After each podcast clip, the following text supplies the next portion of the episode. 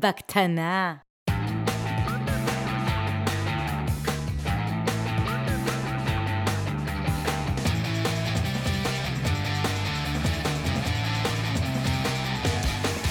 בקטנה. בקטנה. בקטנה. מפתחים חסרי תרבות. בקטנה. בוקר טוב, ברוכים הבאים לפרק מספר עשרים ותשע שמפתחים חסרי תרבות, בקטנה מספר שש. וואו, לא הייתי פה מלא זמן. מה שלומך, גל? מה קורה, גל אבי? צלרמייר. גל צלרמייר. מה קורה, אבי, הארגנטינאי, הציוני? כן, למי שלא יודע, חזרתי uh, מערך דבש, למרות שדאגנו לשחרר פרק כל שבוע, תכלס לא הקלטנו פרק כבר כמעט, אר... כבר ארבעה שבועות לא הקלטנו פרק. כן, וממש נהיה לך, נהיה לך פרצוף של סטייק. לגמרי, אה?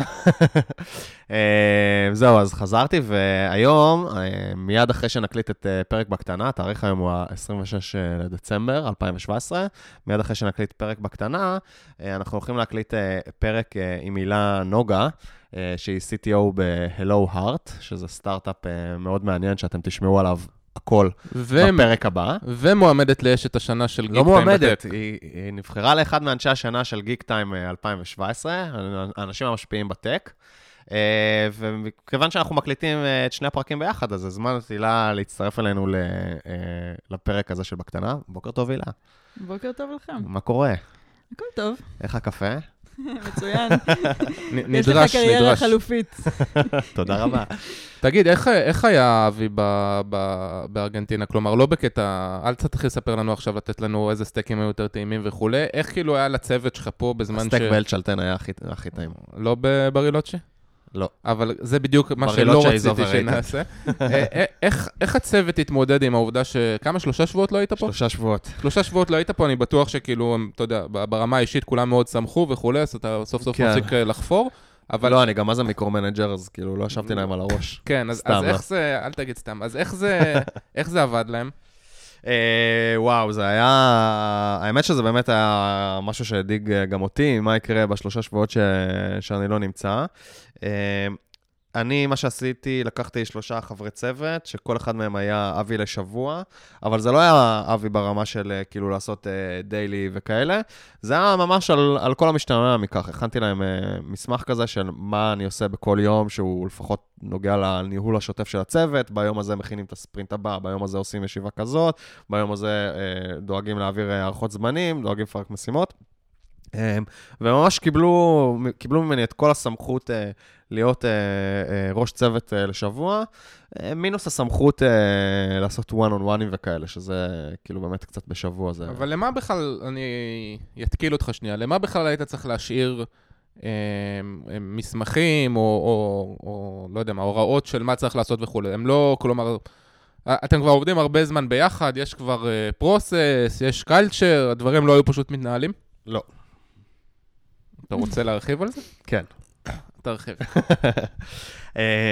בסוף יש, יש עבודה שנעשית, שבתור מי שמנהל את הפיתוח, בדרך כלל אתה מנסה, הרבה מהעבודה שלי זה לנסות להכין את הדברים לפיתוח, שכשהם יוכלו להתעסק ולתכנת, וכמה שפחות, ולהתעסק בלחשוב איזה משימות צריך לעשות, ומה הולך להגיע קדימה, ו... וצריך שמישהו ידאג לזה מה, מה, מהפן הטכני, כש, כשאני לא נמצא, של אוקיי, מה הפרויקט הבא שהולך להגיע, ואיך אנחנו מתמודדים איתו, וצריך משימת ריסרצ' השבוע, כדי ששבוע הבא נוכל להתחיל לעבוד, או מה צריך לעשות. קרה לכם אגב לאחד מכם שלא הייתם תקופה ארוכה?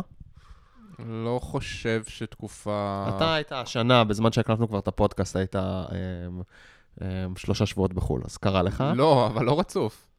אה, אוקיי, בסדר. שבוע שבוע, גם שבוע הבא, אגב, אני נוסע לסן פרנסיסקו, אבל זה שבוע, כאילו... שבוע זה בקטנה. אילה, קרה לך? אני לא חושבת שלקחתי חופשה שלי יותר משבועיים ב... נו, ובשבועיים. שבועיים זה כבר פרק זמן משמעותי. כן, אבל בדרך כלל אצלנו גם זיו וגם אני נמצאים בסניף הישראלי, ואז אם אחד מאיתנו יוצא לחופשה... זיו הוא? זיו הוא ה-co-founder של אלוהארט, יחד עם מעיין. והוא טכני? והוא איש פרודקט, אבל הוא מנהל צוותים טכניים. הוא, אה... הוא בהכשרתו היה פעם טכני? הוא...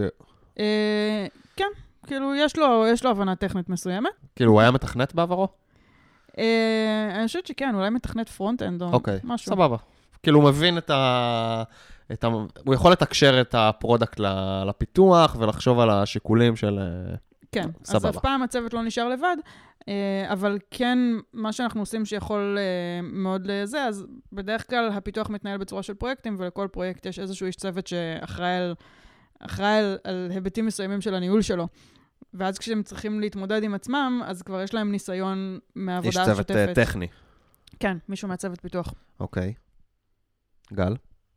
אני חושב שהכי הרבה שנעדרתי היה משהו כמו שבועיים אולי, והנטייה שלי היא, היא לא לעשות יותר מדי בזמן שאני, שאני, כלומר, לא לעשות יותר מדי הכנות בזמן ההיעדרות. אני די חושב שאחרי תקופה מסוימת, שאתה, שאתה מנהל של, של קבוצה, אז, אז הקבוצה תסתדר. יש כל מיני אנשים שהם, אתה יודע, שהם יהיו יותר, אתה יודע, will step up. אני... אבל לא זוכר שעשיתי איזשהו משהו, אתה יודע, מאוד כאילו מכוון ו- ומדויק. ככל שהתקופה כמובן יותר גדולה, אז אתה, אתה יותר צריך לעשות דברים. כן, אני גם, אני גם עבדתי משם, כן? לא שלגמרי הייתי רגל על רגל. בטח שאני אף על זה שככה הרחבה שלה נראה. אז זהו, שאני כאילו הולכת לישון מאוד מוקדם, באופן כללי, שאני זאת אשתי. אני מניח שהבנת את זה. מהקונטקסט. כן, היא הולכת לישון גם ככה מוקדם, הרבה יותר ממני, וכאילו אין לי מה לעשות, ואז... לקחתי טאבלט עם מקלדת, מקלדת בלוטות', אז כאילו זה היה מחשב, במקום לקחת את כל הלפטופ, ישבתי וכאילו עבדתי, אבל לא, מה זה עבדתי? לא עשיתי כאילו, עכשיו קוד ריוויוז וישבתי על כל משימה וכל זה, כל מה שאני עושה פה ביומים. ישבתי, ראיתי את הדיזיינים הראשיים, שאני יודע מה קורה, כתבתי כאילו, ראיתי דברים שמתקדמים בכיוון, לא בכיוון, כתבתי כזה לאנשים, תבדוק שפה קורה, תבדוק שזה. המזל שאנחנו עושים את הפרק הזה אחרי ה-work-life balance, כי זה נשמע לי מה זה unbalance. אז, אז כן ולא, זאת אומרת, אני חושב שזה, זה דווקא משהו ש... זה דווקא נקודה טובה שאתה, שאתה אומר את זה, כי, כי נשמע לי שאם לא הייתי יכול לעשות את זה, אז גם לא הייתי יכול לצאת לשלושה שבועות חופש. עצם זה שיכול. זה קצת עצוב, לא?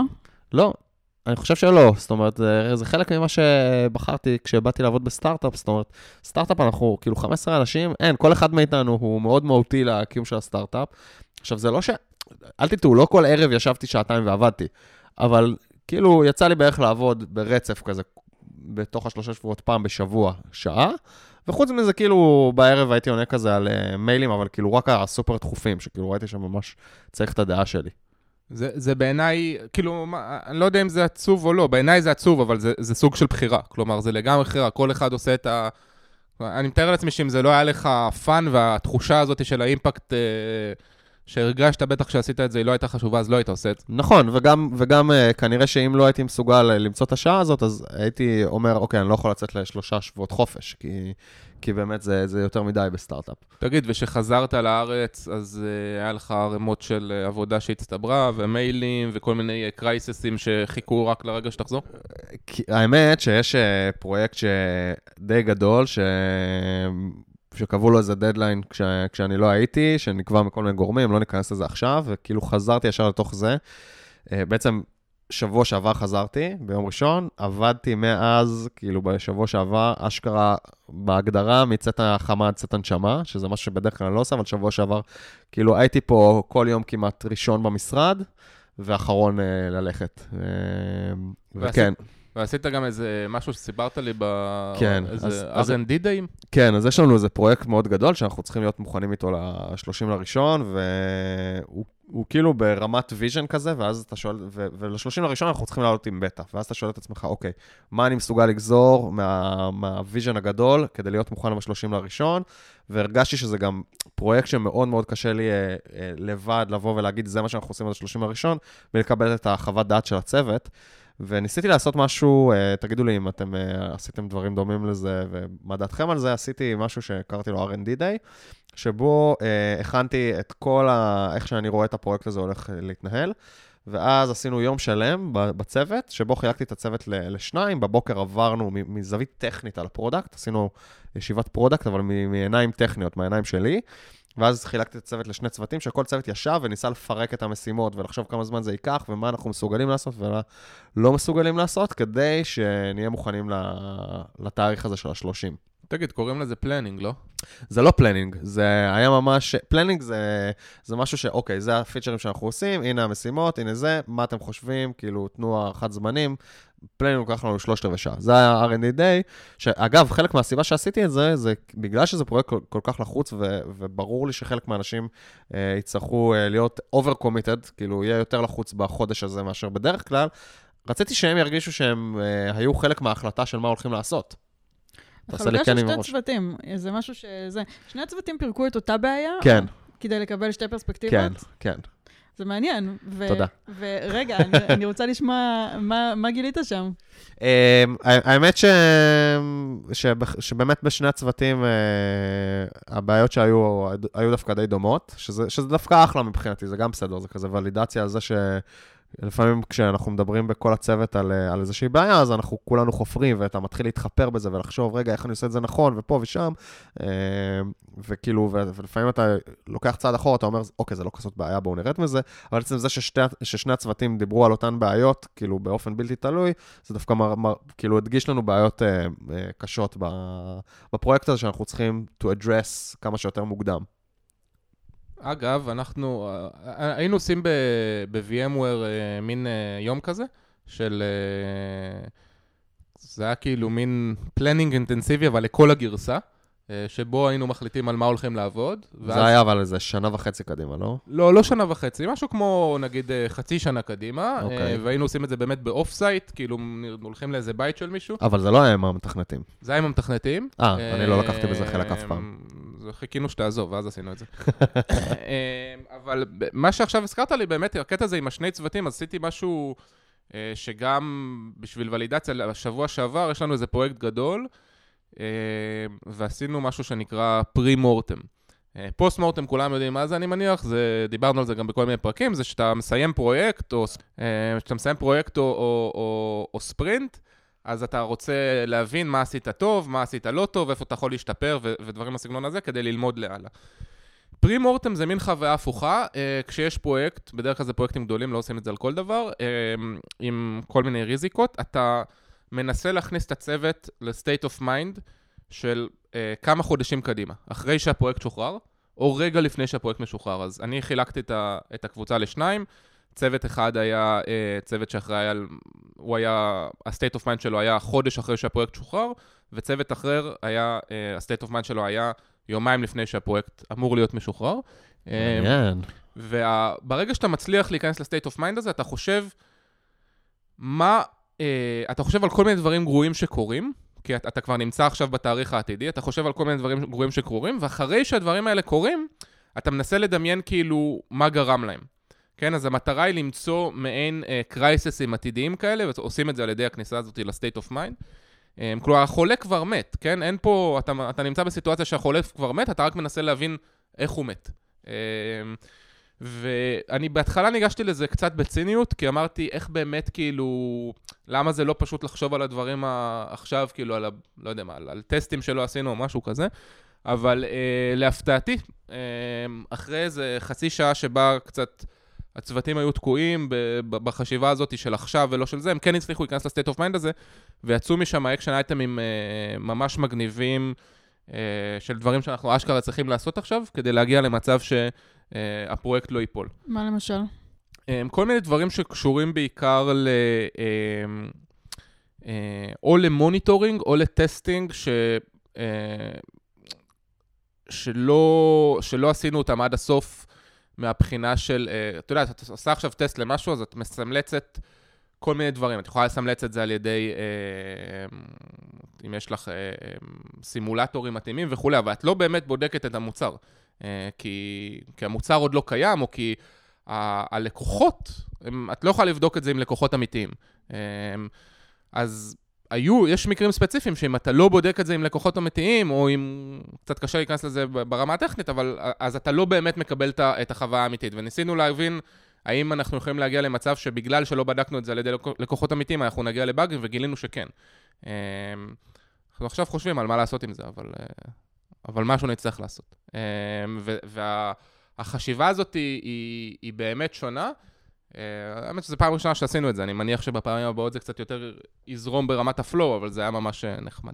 האמת שאילה, אצלכם יש פוסט מורטם? כי אתם מייצרים מוצר חומרה. זה בטח ממש שונה, לא? אז אנחנו לא מייצרים את מוצר החומרה, אנחנו עובדים עם, עם יצרנים של מוצרי חומרה, שמספקים לנו את המכשירים שאנחנו עובדים איתם. אבל אתם לא מתכננים את המוצר והם מייצרים? לא, אנחנו... אה, אוקיי, זה מוצר מוגמר. כן, אנחנו בונים... כלומר, יש לנו אינפוט, לפעמים יש לנו אינפוט לתהליך הבנייה של המוצר, מכוח היותנו לקוח גדול של אותן חברות, אבל אה, אנחנו לא מפתחים אה, בפועל את הבנתי. המוצר עצמו. אוקיי. אה, אז... יש לנו, יש לנו הרבה פעמים פוסט מורטמים על, על בעיות שהיו לנו, על גרסאות שנכשלו, על דברים שהוצאנו. כלומר, זה כן. מעניין. אבל בסטארט-אפ הכל הרבה יותר, בגלל, בגלל שיש הרבה יותר תנועתיות, כל הפרויקטים הרבה יותר קטנים והשינויים הרבה יותר מהירים, אז יש כל, כל, כל פוסט מורטם הרבה יותר קטן. כן, שזה אגב, כאילו, מעניין אם לא מגיעים בסטארט-אפ בגלל המצב הזה לכזה... תמיד מקסימום לוקלי, כאילו אתה משפר את מה שקרה עכשיו, ואתה אף פעם לא מסתכל על פרספקטיבה כזה גדולה, כי אתה כל הזמן מסתכל על, על שבוע שהיה, כי אתה עובד במרווחי זמן מאוד קצרים. זה דיון מאוד חשוב שאנחנו מנהלים כל הזמן. כן, זו שאלה, גם אני כל הזמן מנהל אותו, גם עם עצמי, וגם פה זה, אין לי תשובה לזה עדיין. אני רוצה לקחת אתכם רגע למקום אחר לגמרי. יאללה. היה פוסט במפתחים חסרי תרבות הקבוצה של עבגד. רגע, רגע, רגע. לא, לא אמרת גם שבזמן שהייתי בחול, הקבוצה הגיעה לאלף אנשים. מאז כבר, הגענו כבר לאלף מאה שלושים אנשים. אבל מי סופר? אז מי שמקשיב לנו ועדיין לא בקבוצה, אז אנחנו מזמינים לכם להיכנס, יש שם פוסטים ממש מעניינים, כמו הפוסט של אבגד. וואו, איזה קישור. אגב, מי שלא מכיר, ממליץ מאוד לעקוב אחרי אבגד בטוויטר, הוא מאוד מאוד מצחיק. אבל הוא קהלה שם איזה פוסט שהוא כתב, האם אכפת לכם באיזה חברה אתם עובדים ברמה המוסרית, נכון? כן, כן. הרמה המוסרית נראה לי, זה מהווה את זה. כן, והיה שם דיון מאוד מאוד סוער. שאלה, כאילו פשוט כתבה תשובה שכאילו עיבול מה שהייתי אומר, רק שהיא כתבה אותה בשלוש נקודות, אני הייתי אומר את זה כאילו באיזה שלוש פסקאות. מה כתבתי לה? זה כאילו היה, זה גם היה בקטע שבדיוק התכתבנו בוואטסאפ על זה שאלה באה להתארח אצלנו, וגל כתב שאני חופר. ואז היא כזה תמצתה את זה, אני כזה שיט, וואי, זה בדיוק מה שבאתי לכתוב, רק ב... מותר להגיד שיט בשידור? זה בדיוק מה שבאתי לכתוב, ו... רק ממש מתומצת. מה כתבתי לה? כתבתי שהסדר העדיפויות שלי הוא אחד, שהתעשייה לא תהיה תעשייה שאני סולדת ממנה, שתיים, בהינתן שהתעשייה איננה תעשייה שאני סולדת ממנה, שהטכנולוגיה תעניין אותי, ושלוש, אם הטכנולוגיה לא מעניינת אותי, אז לפחות שהחברה תעשה משהו טוב לעולם. סוג של פירמידת הצרכים של המתכנת, אני מאמינה. כן, לגמרי. כן, אז זה נשמע לי סבבה. השאלה, אבל אני חושב שהיא...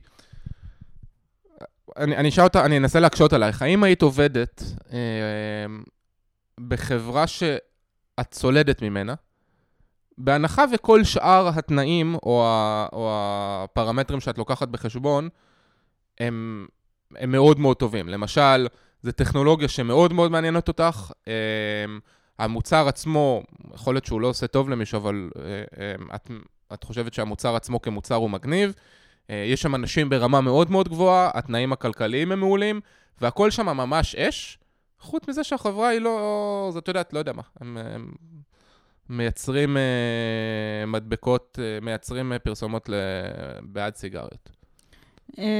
ברמה האישית לא, לא הייתי עובדת שם, אני חושבת שזו בחירה שכל אחד צריך לעשות לעצמו, בעיניי חשוב לי להיות מסוגלת לקום בבוקר ולהסתכל על עצמי במראה, חשוב לי ש...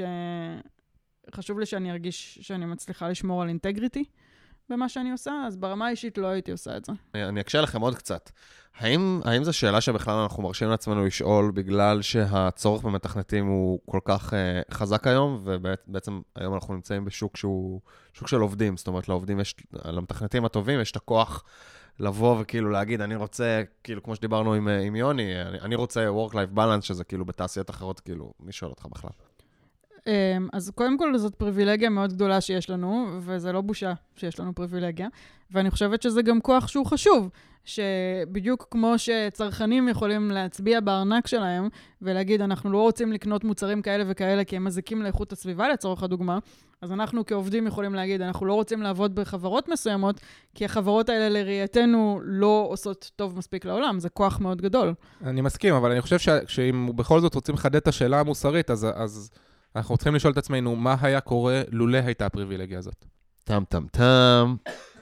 אני חושב שהסיכוי טוב שזה היה משנה את התשובות לגמרי. אני חושב שהתשובות בפוסט הזה נעשו מאוד ממקום פריבילגי, שסבבה, זה השוק היום, זה, כמו שאילה אומרת, זה מותר לנו לבחור איפה לעבוד לפי המון פרמטרים, כי יש לנו המון אפשרויות. אני חושב שאם לא היו כל כך הרבה... בוא, בוא נלך על משהו כמו, כאילו, בוא נלך על דוגמות קיצון, כמו נגיד פורנו, שנראה לי ששם, כאילו, רוב האנשים היה להם קשה עם זה, אולי אני טועה. ואפילו לא, כאילו, פרסומת שמודדת סיגרות. בוא נלך סתם על חברת אדטק, שזה כאילו, הרגשתי שבפוסט הזה, זה היה כאילו האנטי של כולם, ללכת לעבוד בחברה, חברת אדטק, כי המושג אד מזכיר להם פרסומות, ו- וזה לא תמיד המצב, ובטח בשוק שהוא, אין לך מיליון אפשרויות, אני חושב שרוב האנשים היו הולכים לעבוד באדטק. לחלוטין, אפילו חברת ביטקוין. כלומר, אני לא בטוח שביטקוין... טוב, ביטקוין זה הייפ, יש הרבה אנשים שילכו לעבוד בביטקוין. לא, אבל הנה, למשל, אז זה בדיוק העניין, אתה יודע, בביטקוין יש לך, זה הייפי, זה טכנולוגיה מגניבה וכו' וכו'. אני לא בטוח שברמת הדו-גוד זה כל כך דו-גוד, כן? אוקיי, סבבה, אני מקבל. השאלה אם זה דו-בד. יכול להיות שכן, כלומר, אני חושב שלפחות לחתך מסוים של האוכלוסייה, שאתה יודעת, מסתכלים על ביטקוין כעל הזהב ה... המודרני, אז כן, זה דו-בד לגמרי.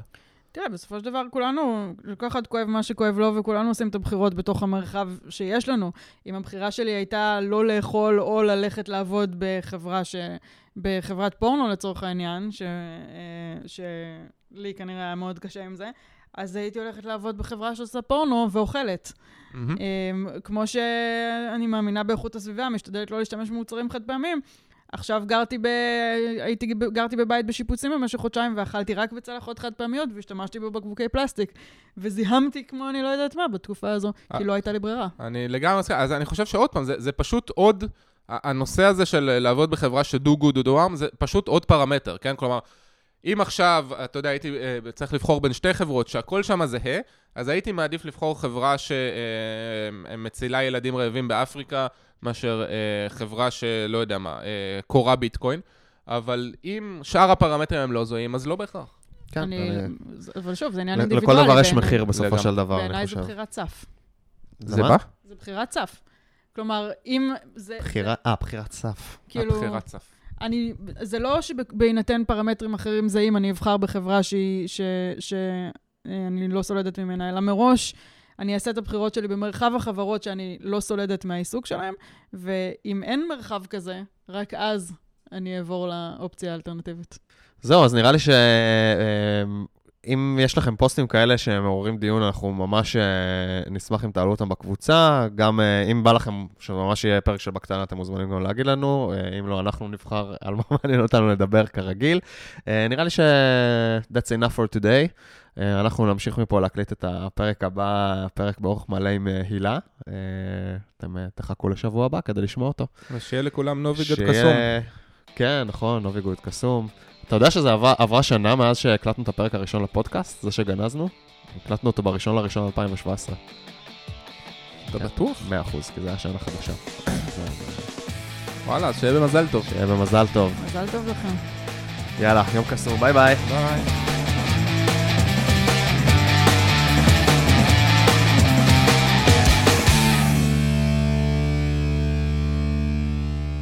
בקטנה.